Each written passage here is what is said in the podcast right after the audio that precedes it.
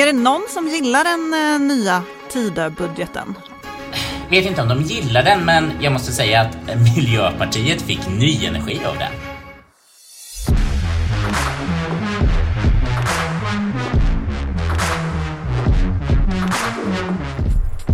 Det här är Politik med Bagge Strömberg och Torbjörn Nilsson och Henrik Torehammar. Jag vill bara säga att Henrik Torehammar är också med i den här podden. Han sitter liksom på en liten skärm i ett hörn av studion. Hej Henrik! Host, host, hej! Ja, det kanske var lite så att eh, någon har en lätt förkylning som, som kan höras här. Jag vill inte utsätta er för denna, men eh, det har varit intressant för det gör ju att man får ta del utav hela budgetspektaklet, inte som en del i den här liksom hopen, massan som jagar eh, Svantesson som springer på presscentrets olika eh, träffar som är liksom mitt i det hela utan mer som en galen orakad, eh, lite småtjock, svett eh, lurk som, som skriker ut saker och sen så blir det tydligen text i en tidning. Så att jag har känt mig lite som en galen som... Eh, en rättshaverist som sitter hemma. Ja, och det här var tvungen att bli text helt enkelt, för jag har ju ändå skrivit om detta. Eh, och alltså jag, jag har tänkt så mycket på eh, Micke Damberg. Såg någon av er någon utav liksom pressträffarna eller budgetdebatterna? Förlåt, jag sitter med en jättedeadline. Jag har inte sett någonting. Men, men du har ju sett kritiken. Alltså jag, har, jag följde budgetpresentationen via Twitter, på fantastiskt forum, sen har jag läst alla ledarsidor och sådär. Men jag har inte sett själva Elisabeth, Elisabeth Svantessons pressträff, jag har bara sett olika klipp som när hon ska förklara varför kungen behöver mer pengar när ingen annan ska få mer pengar. Och hon lite stammande inte kan minnas hur länge kungen har suttit på tronen. Det tyckte jag var, det tyckte jag var jobbigt tv. Det här, eh, det här med årtal verkar lite svårt för Svantesson, för hon vill hela tiden säga så här att det här är första gången på 10, 12, 13, 2010, 2009, ja det, det beror lite på hur man räknar. Sista gången vi la fram en budget som eh, det kommer finnas stöd för, en majoritetsstöd för i riksdagen. Så att inte Svantessons bästa grej med siffror. Eh, Hon är ju bara finansminister. Alltså ändå, siffror är rätt centralt, tänker jag hennes jobb. Fast det är ju som den där gamla skämten när Magdalena Andersson inte kunde skilja på 30 eller 50 miljarder, eller gamla klippen ni vet. Som, ja, strunt samma. Eh, men eh, du tänkte på Mikael Damberg sa du Henrik. På, varför det? För att jag var så sugen på att se liksom den förre finansministern. Nu kom han, det var liksom en klipp i steget, det var energi. Kanske det här för att jag själv satt och inte hade energin. Så tänkte jag, det här kommer vara intressant, nu kommer han köra på. Och jag liksom hörde en sak och sen så när jag skulle försöka säga, men vad är det egentligen han klagar på? För hans största klaget, det var ju så här, det här är ju löftesbrytarbudgeten. Och man bara, det är ju alltid intressant så här att så här, vi vill inte ha er politik och ni genomför den inte. Vad fruktansvärda ni är. Eh, det är en dubbelhet att jobba med. Sen så tyckte jag så här att han kom och det, det är väl väldigt så här. Han börjar med att säga det har tagit, gått väldigt lite tid så jag har inte liksom hunnit räkna på det här utan det var ungefär som att han bara snabbt får liksom fånga upp några saker, bland annat så här. Eh, BNP till försvaret, hamnar vi på rätt siffror där? Nej, eh, och den här klassiken med liksom byggsubventioner som Svantesson säger eller eh, investeringsstöd tror jag väl att sossarna har kallat det här. Liksom, att det, och kommer nästan in i någon sorts liksom, gentleman agreement att på finansutskottets ordförandemöte så sa ni ju faktiskt att ni skulle godkänna alla som hade eh, blivit, kommit in till ett visst datum. Nu är det bara de beviljade och man kände så här. Det här är liksom på en ganska hög nivå och sen kom den här attacken som jag tänkte, men det här var ju jättebra. Nämligen han bara så här, partiledarna i den här högerkoalitionen, de kommer få tusen kronor i skattesänkning varje år. Och det där tänkte jag så här, oj, var, varför tog inte eh, Svantesson upp det ändå? Liksom, en skattesänkning fick vi i alla fall igenom. Och då visar sig att det är, förstår ni vad, vad de pratar om? Ja, men det är väl någon slags eh, uppräkningar, eller? En indexering, en automatisk ja. indexering. Och det här kändes så SSU-trixigt. Som att man drar någon gammal grej som man vet så här. Om man egentligen, och det här tänker jag så här. Man kanske var ändå ganska nöjd med den här budgeten från sossehåll. Det liksom blev inte så stor förändring. Eh, man kanske tyckte om den här eh, beskrivningen att vi kunde lika gärna behållit en sosseregering. Ja, men på, det är ju uppenbart att det är svårt för Socialdemokraterna i det här läget, för att eh, Magdalena Anderssons stora grej de senaste dagarna har ju varit att säga det här är Jimmy Åkessons budget. Samtidigt så är ju flera av de sakerna som Jimmy Åkesson har drivit igenom i den här budgeten sånt som hon själv tycker är bra.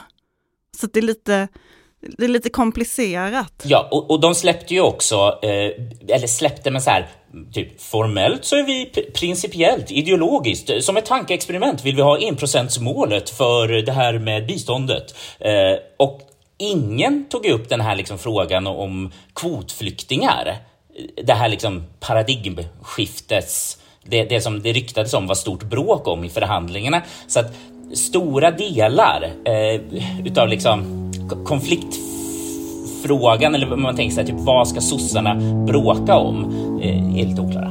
Men det är bara käbbel. Det är bara käbbel. Det är bara käbbel. Det är bara käbbel, käbbel, käbbel, käbbel, käbbel, käbbel. Hi, this is Bachelor Clues from Game of Roses, of course, and I want to talk about Club Med. Everybody knows Club Med has been the pioneer of the all inclusive resort since 1950, with almost 70 resorts worldwide, ranging from beachside destinations in the Caribbean and Mexico to exotic locations like the Maldives and Morocco, or even the mountain destinations like Japan and the European Alps. Dine on delicious gourmet cuisine, enjoy more than 20 activities, and make memories with your family. For more information, visit clubmed.us or call 1 800 Club Med or your travel advisor. Jag tänker på det här med internkritikerna. Alltså jag menar den här budgeten har ju, alldeles oavsett vad Socialdemokraterna sagt, den starkaste kritiken kommer ju egentligen från borgerligheten själv. Mm. Det är de som är, alltså oppositionen är mer nöjd med den här budgeten än vad högern är. Benjamin Dosa, Timbrobossen, tycker att det är en urusel budget. Liberala ungdomsförbundet tycker att sossarna lika gärna kunde fått sitta kvar om det ska vara sådana här budgetar med Ulf Kristersson som statsminister. Oskar Sjöstedt som ju ändå är ekonomisk politisk talesperson och företrädare för Sverigedemokraterna går ju ut i sin i liksom SD-medier och skäller på att det är för uselt. Även i vanliga medier. Ja det har han gjort också. Mainstream media han mainstream media så att säga, okej. Och alltså på Twitter så, så ser jag massa eh, KDU-are som är jättearga på eh, det här med att det ska kosta pengar att gå på statliga museer. Och Expressens ledarsida, trognast Ulf Kristersson ledarsidan ändå, eh, bortsett från Dagens Industri, eh, sura, sura på klimatpolitiken. Även Dagens Industri är sura. De tycker att det här är ingen arbetslinje. De är väldigt upprörda över att ISK-skatten inte sänks. Eh, Den kommer ju också räknas upp och bli dyrare nu. Ehm, Och eh, såklart, alltså för mycket a-kassa, för mycket socialförsäkringar, för lite skattesänkningar är väl den generella högerkänslan i den här budgeten. SD har fått för stort genomslag. Och, och till och med eh, kulturskribenten Joel Halldorf, jag vet inte om han riktigt räknas som kristdemokrat längre. Han har varit det i alla fall, alltså, men han var väl kristdemokrat när Alltså under den tiden Jakob Forssmed fortfarande var Jakob Forssmed. Alltså en annan slags kristdemokrati. Eh, han är också sur. Han skriver i Expressen Kultur att tidavtalet eh, och underförstått den här budgeten inte har någonting med kristendom att göra och det, det är ju en riktig praktsågning från Jag- Halldorf. Jag har sett debatt mellan honom och den nya partisekreteraren Johan Ingerö. Som inte tycks ha förändrat så mycket av sin förändrade titel. Alltså, alltså han har fortfarande den här typen av Twitter-debatter där han tycker att Joel Halldorf har en, inte förstår sig på sakpolitik och har en felaktig tolkning av kristendom. Ja. Eller inte ska tolka andras kristna tro. Det- eller hur det är ett härligt bråk. I alla fall. Poängen tänker jag här någonstans är ju, det är ju komiskt när alla i borgerligheten inklusive SD och hangarounds ska försöka vara Lars Tobisson. Alltså det som han var 1976, eh, partisekreterare då för Moderaterna och kritiserade den regering Moderaterna satt i eh, samtidigt som de satt i regeringen. Och det här tricket som vi har pratat om i podden som Gustaf Fridolin försökte göra om när de satt i regering med Socialdemokraterna, alltså att både vara regering och kritiker offentligt av regeringen. Här försöker ju alla vara Alltså alla är missnöjda med dealen, alla fyra partier och så försöker de ha sina egna som ska kritisera den för att trycka fram deras positioner till nästa förhandling. Men det finns ju något otroligt i, alltså det finns något otroligt gnälligt över hela högen just nu. Eh, som också ju yttrar sig väldigt mycket i att, alltså har ni fattat att ni vann valet, känner man ju ibland. Varför sitter ni och gnäller på Twitter över typ eh, Ja, men det är mycket gnäll på medier. Igår såg jag till och med någon som var upprörd över att Aktuellt lät Mikael Damberg vara med och kommentera budgeten. Eh, för så gick det inte till på sossarnas tid. Jag vet inte om detta var ett troll som försökte bara provocera. Men jag menar att det är en budgetdebatt i Aktuellt eller att det är en debatt i Agenda när skuggbudgeterna har lagts. Det är ju liksom, så går det till varje år. Det är inget, det är liksom ingen, eh, det finns ingen konspiration här. Ehm, det, det känns, eh, ja men jag tycker att man har känt länge att eh, de, har, har ni fattat att ni har vunnit? Nej, de är inte riktigt vana. Är det inte också kanske lite någon sorts rädsla för att det inte alltid var högst upp i populistligan. Att om inte vi säger nej men nu blev det liksom, ja som vanligt, 40 miljarder reformer utav 1200 miljarder liksom. Det är, det är några procent som man ska ha all politisk konflikt om. Det blev liksom inte la grande paradigmskifte.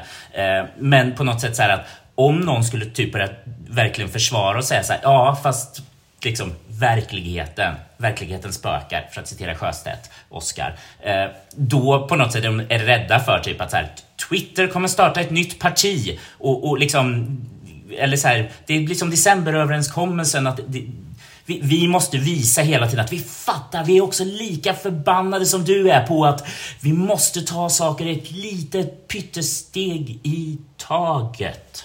Ja, men det är ju något klurigt i kombinationen av eh, Elisabeth Svantessons vurm för stram politik och, och ordning och reda i finanserna och de löften man har utställt i det här ekonomiska läget.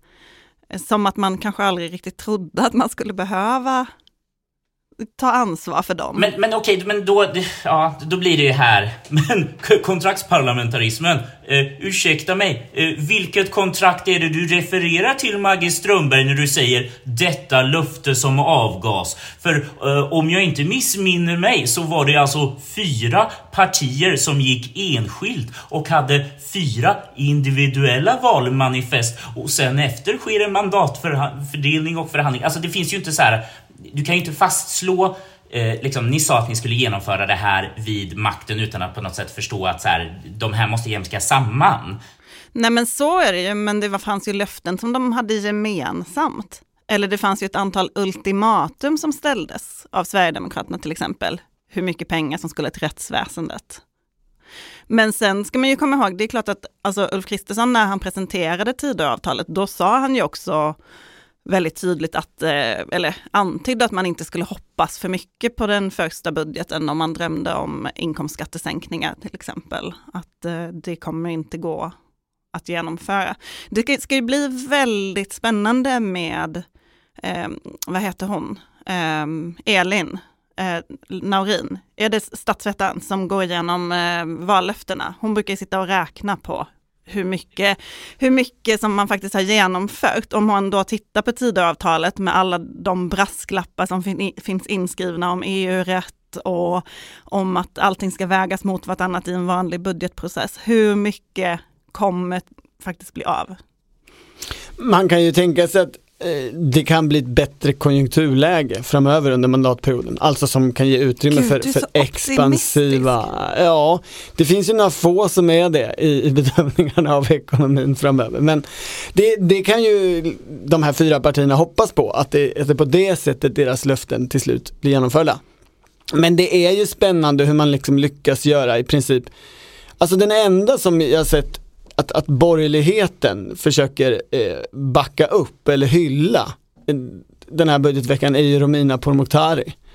Och det är ju ironiskt eftersom hon har ju lyckats eh, eller- Självmordsministern höll jag på att säga, men nu heter det självmordsuppdrag. Vad Kamikaze. kallar man det? Ja, man får inte säga det tydligen. Det är, något, eh, ja. det är inte PK. är det, är det, är det o, osnällt mot jap japaner? Oklart. Okej, i vilket fall. Hon, vadå, hon håller på med kulturell appropriering för att hon har tagit Nej, du gjorde det. kulturministerposten. Du gjorde det. Men det är inte jag sa- som leker kamikazepilot, det är ju hon. I vilket fall, hon har ju lyckats, eller med den klimatpolitik de för fram, så lyckas de ju reta upp alla sidor utan att egentligen framföra någonting. Alltså, de, de tar bort, eh, bonusen. precis, gör alla klimataktivister sura. De tar bort det, eh, Och alla som drömde om en Tesla. ja, de tar bort subventioner eh, till elbilar så, och gör dem ännu mer sura. Och I samtidigt, Tesla kanske redan var undantaget. Och samtidigt så blir det då ingen särskilt stor bränsleprissänkning vid pump. För reduktionsplikten ger inte så stor effekt och kan inte göra så mycket nu. Eh, Samtidigt som de lägger ganska mycket pengar på, på just det. Ja. Men med, med ganska liten effekt för den som tankar. så, så de som vill ha billigare diesel blir jätteförbannade. De som vill ha allmänt mindre utsläpp och bilåkande blir jätteförbannade. Och de som de hävdar att de företräder på något sätt, de som vill elektrifiera och övergå till det, har absolut ingen politik att eh, hänga i julgranen, skryta med, prata om. Det är ju tomt så att säga och ändå, eller kanske trots det då, men det, man lyckas reta upp alla utan att egentligen gör, få någonting positivt gjort. Det är fan, förlåt svordom, men det, det, det är ju lite av ett politiskt rekord. Men Miljöpartiet har ju fått en ny glöd. Alltså Per Bolund var, jag tyckte han var härligt unhinged. Det var slakt. Vi går från att rankas till att ha världens bästa klimatpolitik till att ha världens sämsta klimatpolitik. Det handlar inte om att det skulle finnas effektiv klimatpolitik eller oeffektiv här. Det här handlar om att vi inte kommer ha någon klimatpolitik. Det är plattan i mattan mot undergången. Eh, det här känner jag är ju ganska långt ifrån det man tänker så här, åh, eh, Bolund ska vara lite så här hederlig och lite måttfull, utan här är inte gamla emot miljöpartismen som kommer och bara. Jag tror det är nyttigt för dem. Dåligt kanske för klimatet, men bra för Bolund. Men du, Henrik, du som eh, följde detta då slaviskt under gårdagen, förstår du varför plastpåseskatten inte försvann? Nej, och jag vill spekulera utan att kolla att en enda källa är en tanke. Men var det inte typ något som Liberalerna var sugna på? För det, det, det, det här är ju så spännande. Fast Johan Persson har dementerat detta på Twitter. Han säger att det inte var de som eh, bevarade plastpåseskatten. SD har ju också hävdat nu att det är ju Liberalerna som gjorde att det inte blev den här liksom 5-10 kronor billigare bensin. Nej men ja, det sa ju, det sa ju Oskar Sjöstedt, eh, det antydde ju han i flera intervjuer, sen fick han en rak fråga från Hanna Jakobsson på DN om det var det. Och då så svarade han ja. Men sen såg jag att i hennes artikel att SD sen hade återkommit med kommentaren Liberalerna prioriterade att inte sänka biståndet. Alltså så att det kändes lite som, eh, ja det gjorde man ju redan i Tidöavtalsförhandlingarna, så det, det var väl lite, ja, någon slags efterhandskonstruktion. Men det är väl det som är den starkaste känslan med den här budgetveckan. Det som verkligen har prövats är den här respektklausulen i tidavtalet. Alltså, du får inte prata skit om Ulf eller någon annan eh, part i vårt regeringsunderlag. Och det enda de har gjort är att göra det och pusha och testa de gränserna. Hur långt kan vi, kan vi gnälla på den här regeringen utan att bryta mot den här fina paragrafen? Inflationen gav ju två härliga vinnare. Plötsligt så kommer vi kunna nå 2% försvar. Just det, utan att behöva ge så mycket faktiska pengar, eller? Mycket faktiska, men eftersom allting blir dyrare eh, så, så, och, och plötsligt då har liksom eh, och att det, det, kostnader spring, eller vad heter det, BNI sjunker Eh, men vi har pengar och nu plötsligt det som man känner att vi kan inte bränna de här pengarna så pass snabbt. Nu kommer man kunna bränna de här pengarna så pass snabbt om jag förstod eh, liksom Erik Nilssons snack med det goa försvar. Eh, och sen också just det att Svantesson är den stora jämlikhetsanden som lägger sig över svensk politik. Du menar fördelningen? Alltså hur budgeten slår, de här percentildiagrammen? Ja, och här ska jag säga att här kanske jag drar på någonting som jag tyckte var en intressant grej. Eh, som jag inte 100% heller vet om det verkligen kommer hålla. Men Svantesson lyfte upp det själv och menade liksom, åh, de, den tiondelen som har det sämst får absolut mest av den här budgeten. Men det är en tanke i alla fall som enligt logiken borde funka att när du höjer de system som indexeras uppåt automatiskt som garantipensioner och studiebidrag och sånt där. Eh, de som inte höjts på länge. Eh, när eh, Prisbasbeloppet förändras. Precis. När de går uppåt samtidigt som du har ansvarsfulla fackföreningar som inte ger några löneförhöjningar plus att du inte ger några liksom, starka eh, skattesänkningar. Nej, men då blir ju inte det här liksom arbetslinjen slash den stora ojämlikhetsgivaren in, utan då plötsligt när man står här och eh, eh Svantesson säger så här, nej, jag måste visa att jag håller liksom i budget mm, hårda nypor. Då blir effekterna mer utjämning. Men som Moderaterna har blivit sossar på flera sätt nu, alltså de eh, får inte igenom sin politik, de, men de får i alla fall mm, stå i regeringskansliets flaggrum. Tack vare Sverigedemokrater och verkligheten så kan nu den socialdemokratiska drömmen bli verklighet.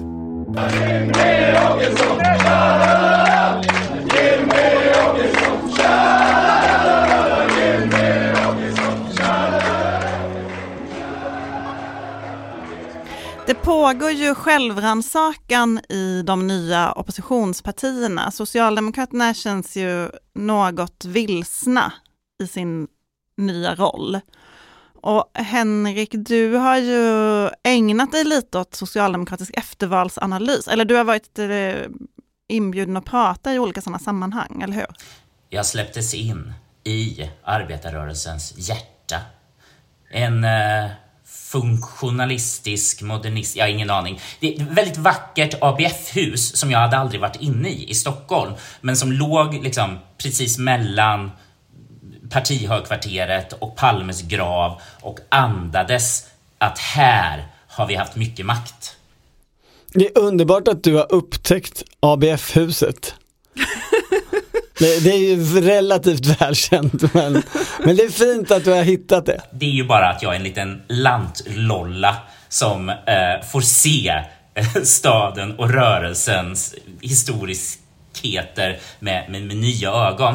Eh, nej men jag, jag, kom in i den här liksom lajvandet utav en sån här liksom rekordårs eh, drama serie, mycket kostymer och sånt där och eh, sen var det bara du vet få gamla människor och tankesmedjan Tiden som ska berätta nu ska sossarna gå åt det här hållet. Och det första roliga som hände det var ju att så här, du sa att vi har vunnit men det har vi ju inte gjort. Och jag bara ja eller liksom kan man säga ni kan ändå uppåt lite och liksom så här typ det var du vet hade man kisat och liksom så här du vet parallella världar så är liksom Magdalena statsminister nu. Uh, och då förstod jag att resten av panelen som liksom var förutom DNs ledarskribent, eh, så var de liksom rörelsefolk. Var så här, ah, fast vi måste, det är strategiskt bra att säga att vi har förlorat. För när man säger att vi har förlorat, det är då man uppnår förändring. Vilket jag känner så här, ja, men... åh, det här var rörelseikt. Vi får ljuga ja, för lite. De, de är ju, man märker ju en viss frustration av, över att Magdalena Andersson säger i intervjuer och annat att eh, det gick ju bra för oss, vi har ju vunnit valet. För då, just för att man tycker att det ändå krävs en självrannsakan. Och här vill ju då tiden så hjälpsamt eh, pusha partiet och jag ska säga, de gör en stor analys. Jag tror att jag var i del två och var med och liksom kommenterade, men jag tyckte den var intressant för det var liksom fokus på vem ska sossarna vara till för? Eh, och då har de gjort en liten uppdelning i fyra vägar som jag förstår det som socialdemokratin kan gå eller man kan tänka kring. Och jag vet inte om de använder glosan idealtyp, men det är ju som vi kommer ihåg Webers sociologiska indelning och jag tyckte alltid att det var liksom så roligt för det var lite som typ att statsvetenskapen fick leka astrologi. Att typ så här, du är en sån typisk byråkratisk skytt herregud, du är en sån kräfta med protestantisk arbetsetik. Och man bara säger, men det finns ju inte. Nej, men bara, men det är en rolig sak att förhålla sig till. Men berätta då, om du tar de verkliga typerna, kan du starta? Kan vi börja på nummer ett? Modern vänster. Exempel. Delar av franska socialistpartiet. Vilka är vi till för? Den urbana medelklassen, prekariatet och minoriteter. Vad vill vi åstadkomma? Generös invandring, offensiv klimatpolitik och mer progressiv politik. Hmm, alltså, och det är väl lite vad sossarna har varit om du ser till den urbana medelklassen, men inte sakpolitiskt då. Alltså generös invandring. Mm. Alltså, är det, är det Mona Sahlin-sossar? Eh, ja, fast det låter lite mer vänster. Mm. Alltså jag skulle säga att det är moderna Mona Sahlin-sossar. Jag försöker komma på en person, men jag får bara olika jag får bara upp bilder av, av olika mer eller mindre okända människor som var politiskt sakkunniga i det, i det nyss avgångna regeringskansliet. De här kvinnorna i rådebjörklänningar? Exakt. Mm. Det är de. Som, som röstar rött och viftar med regnbågsflaggor? Exakt. Okej, typ nummer två. Klassisk vänster. Vilka är vi till för? Arbetarklassen. Vad vill vi åstadkomma? Större ekonomisk omfördelning. Exempel. Jeremy Corbins Labour. Alltså, det gick från göteborgska till någon slags irländsk brytning. Förutom att det, att det inte finns sådana här socialdemokrater i Göteborg längre, inte sådana som är profilerade i alla fall. Så det här är ju Daniel Suonen du pratar om. Eller hur? Ja, och han har fel dialekt, eh, lite fel läggning, men det är ändå en känsla som skägget ger. Eh, ska vi gå Nummer tre. Ja, och det här är lite oklart varför det här är socialdemokrati, men ansvarstagande centrism. Vilka vi till för? Den eh, breda medelklassen. Vad vill vi åstadkomma? Pragmatism och stopp för högerpopulism. Exempel. Macron. Och det här var verkligen Macron-exemplet och det fick de ursäkta så här, men de bara, fast han var faktiskt eh, socialistisk minister en gång. Man bara, men nu är han väl väldigt tydligen en mittenpolitiker. Men det här, men det här känns ju helt givet, alltså det här är ju eh, Annie Lööf, eh, vänster-Annie Lööf-typerna som ju tiden och delar av eh, Socialdemokraterna liksom tycker det, det är fruktansvärt, dit ska partiet absolut inte gå. Det här har man väl tagit med som ett avskräckande exempel. Som mm, liksom mardrömmen, eller? Ja, det, det vet jag inte. Alltså jag, jag tänker att det här är Mikael Damberg. Förutom att jag inte vet hur mycket franska han bryter på, men... Kamrater, någon jävla ordning ska det vara i ett parti.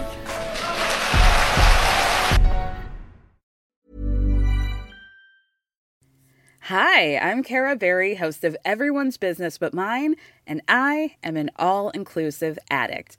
Enter Club Med, the best all-inclusive for you and your family. With resorts worldwide, from their family flagship resort, Club Med Punta Cana, to their only mountain resort in Canada, Club Med Quebec, they have everything you need to relax. With their 20 plus sports activities, wellness programs, you can dine on delicious cuisine and make memories with your family. So book your next getaway with Club Med. Visit clubmed.us or call 1 800 Club Med or your travel advisor. Men det finns en fjärde typ, Henrik. Vilken är den? Vänster patriotism. Vilka är vi till för? Folket. Vad vill vi åstadkomma? Liten invandring och mer ekonomisk omfördelning. Exempel. Danska socialdemokrater. Blue Labour. Och den här var ju iscensatt med att det är Mette Fredriksen och dricker en Tuborg eller Carlsberg, en väldigt dansk öl liksom lite nästan från sidan eh, och typ inne i liksom regerings, liksom det, det känns som att hon bara så här, hon är dansk och tar en öl mitt emellan regeringsbeslut. Det så är det ju, så, så funkar det ju i Danmark. Det, det är normalt i Danmark. Det är inte normalt på LO, som väl är den politiska motsvarigheten till den här politiska linjen. Eller som har drivit den. Det är ju det är en linje som, som liksom över de senaste åren vuxit eh, i kraft och spridit sig i socialdemokratin. Alltså, så det spännande här tycker jag i dina typer Henrik, eller det kanske var tidens typer, det är ju liksom mötet mellan Rådebjergklänningarna och eh, de Tuborg-drickande LO-människorna. Och vad det blir för, för barn av det, höll jag på att säga. Eh, men vad, vad, den, vad den kombinationen kommer resultera i. Ja men det är väl en del av den spagat partiet har befunnit sig i länge och haft svårt att manövrera i. För argumentationen mot eh, liksom att gå det danska socialdemokratiets väg är ju liksom, det här är ju splittringens, rasismens, eh, den repressiva statens liksom väg. Eh, men den, då säger ju de på vänstersidan som gillar det här, fast det är ju liksom, de gör ju satsningar. Det är liksom, när de river så bygger de nya hus med offentliga medel. Det här är liksom en helt annat fokus på statens roll och liksom det offentligas. Och det var så intressant för då stod en Rodebjergklänning eh, med mun och tankar bredvid mig. Eh, jag vet inte om det var en Rodebjergklänning, men idealtypen som vi nu pratar om. Eh, och var bara så här, ja ah, fast eh, nej, men vill ju ha allt det liksom de här härliga ekonomiska satsningarna, ja, men jag vill inte ha det repressiva. Och man bara, men det var väl poängen att liksom danska S gjorde verkligen den här SD-grejen att så här, här handlar det om prioriteringar. Vi har en gammal gubbe, Arne. Arne ska få en pension tidigt. Då har vi inte råd med det andra. Vi prioriterar Arne. Vi är Arnepartiet. Men de kommer inte behöva göra det så aktivt nu. Alltså om nu Tidöavtalets migrationslagstiftning går igenom, eh, som ju på många sätt påminner om den danska men inte går riktigt lika långt. Men då kommer ju, alltså, då kommer ju Socialdemokraterna bara inte behöva backa tillbaka från den så att säga. Och det kommer ju inte vara svårt för dem, tror jag. Det är ju så, de, så brukar de ju göra. Det var ju intressant att följa rapporteringen från danska valet här om veckan, där ju migrationsfrågan för första gången inte var stor. Det finns ju många som drömmer om att det ska bli så i Sverige också, att eh, när man då har drivit igenom alla de här förändringarna så ska den försvinna från den politiska agendan. Vi får väl se om det blir så. Det, jag tyckte det var intressant, jag läste Hanna Grosshög i Dagens Nyheter, en annan tidning. Um, hon rapporterade intressant tyckte jag om just att man nu tyckte att det hade gått för långt med den eh, migrations eh, politik och den migrationsdebatt som hade varit därför att man plötsligt hade svårt att bemanna sjukvården för att man får inte, alltså människor vill inte vara i Danmark. Det finns för lite invandrare, så vården får problem. Ja, Och det finns ju konsekvens för danska socialdemokratin. Man tappar ju då liksom det här med de stora städerna. Eh, de här rådebjärarna går till något annat parti. Eh, och det blir massa kritik om att men ni gör inte tillräckligt mycket med eh, regnbågsflaggsviftande eller liksom mm, vänder sig åt det hållet. Och det är ju en viktig del nu utav Socialdemokraternas koalition. Det ska bli intressant att se hur, hur svenska partier tolkar det danska valet. Alltså för det är ju stor möjlighet för många här att läsa in utveckling som är för tidigt så att säga. Eh, I något slags övergripande, om, om de här ländernas utveckling skulle läggas bredvid varandra och eh, ske i samma takt så ligger ju Danmark tio år före Sverige i hela Dansk Folkepartis utveckling i migrationsdebatten, i åtgärderna det har lett till i, och i, i de liksom, eh, rekyleffekter som man nu pratar om där ju välfärd och vård verkar ha varit viktigare valfrågor än, än migration och nationalism. Jag minns när jag jobbade på Sydsvenskan, då rapporterade vi väldigt mycket om de eh, danska, danskar som, alltså det var många danskar då som på grund av de striktare anhöriginvandringsreglerna flyttade till Malmö. De jobbade fortfarande i Danmark men de fick bo i Malmö för att de var gifta då med någon från ett annat land. Kärleksflyktingar. Man, man märkte ju liksom, den danska migrationspolitiken blev ju väldigt påtaglig ofta i Skåne. Den fick liksom en direkt effekt. Vet inte om, det, om liknande lagstiftning införs här. Jag vet inte var de ska ta vägen då. Finland. Åland. Jag kan inte fler länder i vår närhet. Det accepterar inte vi. Vi tar inte det. Det går inte. Det accepterar inte vi. Vi tar inte det. Det går inte.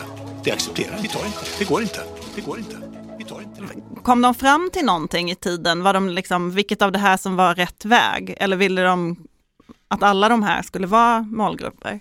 Men jag undrar om det inte var därför jag bjöds in, för att jag var ändå den som pratade om så här. Uh, ja, men uh, vad händer om uh, man skulle liksom gå mot danska socialdemokraterna? Ni är sossar, berätta för mig. Vad är, liksom, vad är plus, vad är minus och sådär? Så det känns som att vissa var ändå ganska så här. Mm, vi borde ta den här positionen, men det är liksom man, man liksom förutom att så här eh, komma med eh, tips om att man ska eh, inte ta stora fighter om det här med krim och migration när Tidö-teamet kör igång. Utan man ska liksom hela tiden påpeka så här att Wow, det är dåliga tider. vet du vad? Med sossar så får ni cash i plånkan, typ. Tiden gör ju en tidskrift också. I senaste numret som jag läste här om natten så skriver ju flera människor som har varit med länge, folk som kommer från regeringskansliet. Eh, policyutvecklaren Marika Lindgren Åsbrink skriver, eh, tidigare statssekreteraren Kristina Persdotter, de gör liksom valanalyser. Och det gemensamma för de här tycker jag är, eh, det saknas sakpolitik, det saknas idéer, det finns eh, retorik. Och vi är inte tillräckligt modiga lite känner man så här, jag såg också att Kristina Persdotter skrev om det här på sin Facebook och att eh, kommentarsfältet fylldes av jättemånga som tyckte att det där var otroligt liksom, eh, skarpt och bra skrivet. Och jag kände bara så här, men det här är ju vad alla vi andra sa hela valrörelsen. Alltså varför vågade ni inte säga detta till Magdalena Andersson före valet? Ja, det är en bra fråga. Förlåt, vadå? Du bara såhär, men vet du vad, ska inte du ha en ärlighetsmedalj? En, en person som troligen kan liksom eh, bli statsminister, ska inte du offra jättemycket kapital på? Så bara hugga henne i ryggen precis innan bara såhär.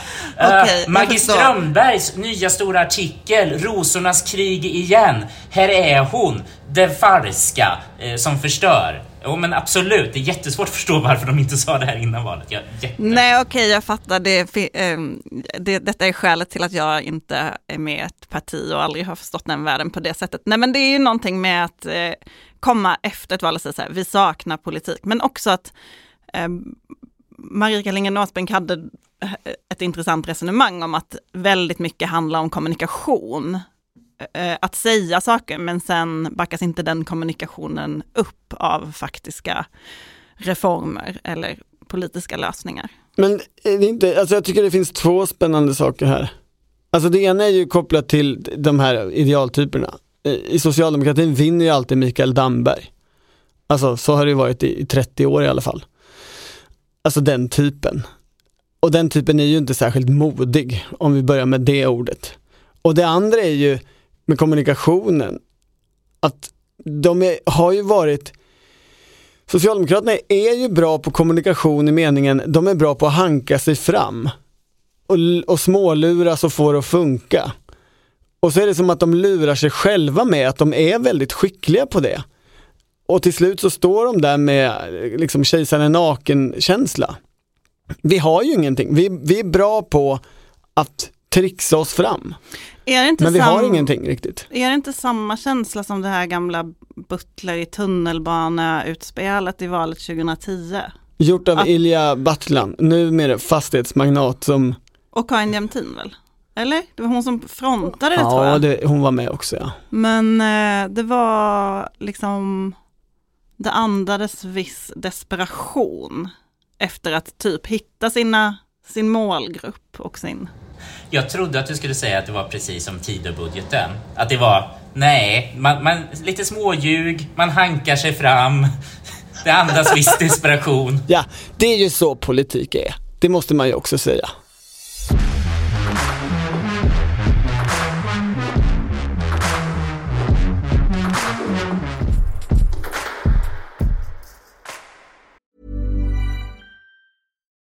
Hi, this is Bachelor Clues from Game of Roses, of course, and I want to talk about Club Med. Everybody knows Club Med has been the pioneer of the all inclusive resort since 1950, with almost 70 resorts worldwide, ranging from beachside destinations in the Caribbean and Mexico to exotic locations like the Maldives and Morocco, or even the mountain destinations like Japan and the European Alps. Dine on delicious gourmet cuisine, enjoy more than 20 activities, and make memories with your family. For more information, visit clubmed.us or call 1 800 Club Med or your travel advisor. Du har lyssnat på Politiken, en podd från Svenska Dagbladet. Producent Mattias Dellert och ansvarig utgivare Anna Karleborg.